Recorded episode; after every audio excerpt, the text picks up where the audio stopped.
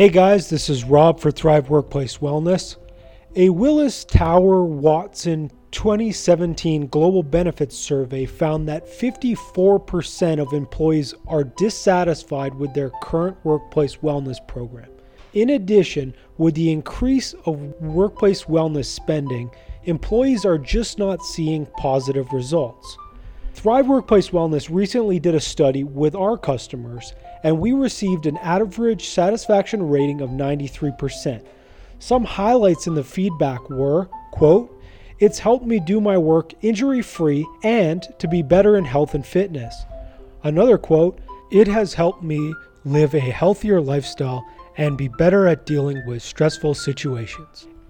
If this sounds something like your company should pursue, talk to your HR manager or health and safety manager about Thrive Workplace Wellness. In addition, you can email me, rob at thriveworkplacewellness.com, for more information. Check back tomorrow for another health tip.